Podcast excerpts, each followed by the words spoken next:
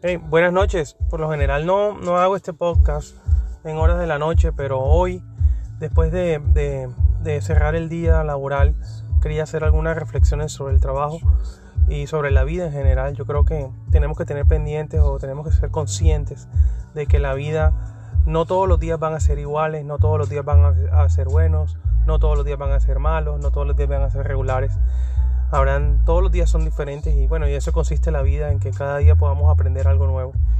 Eh, o si por ejemplo hoy en tu, en tu día como es mi caso no lograste lo que querías hacer en el día no importa mañana levántate con más ganas vendrá un nuevo día con más actitud. Hay que ser agradecidos porque estamos vivos y eso es más importante que cualquier cosa. Cuántas personas quisieran cambiar tus problemas o lo que no te pasó en el día de hoy por estar vivo simplemente, por poder compartir con su familia, por tener salud. Entonces seamos agradecidos con la vida y no dejemos que un solo día defina nuestras vidas.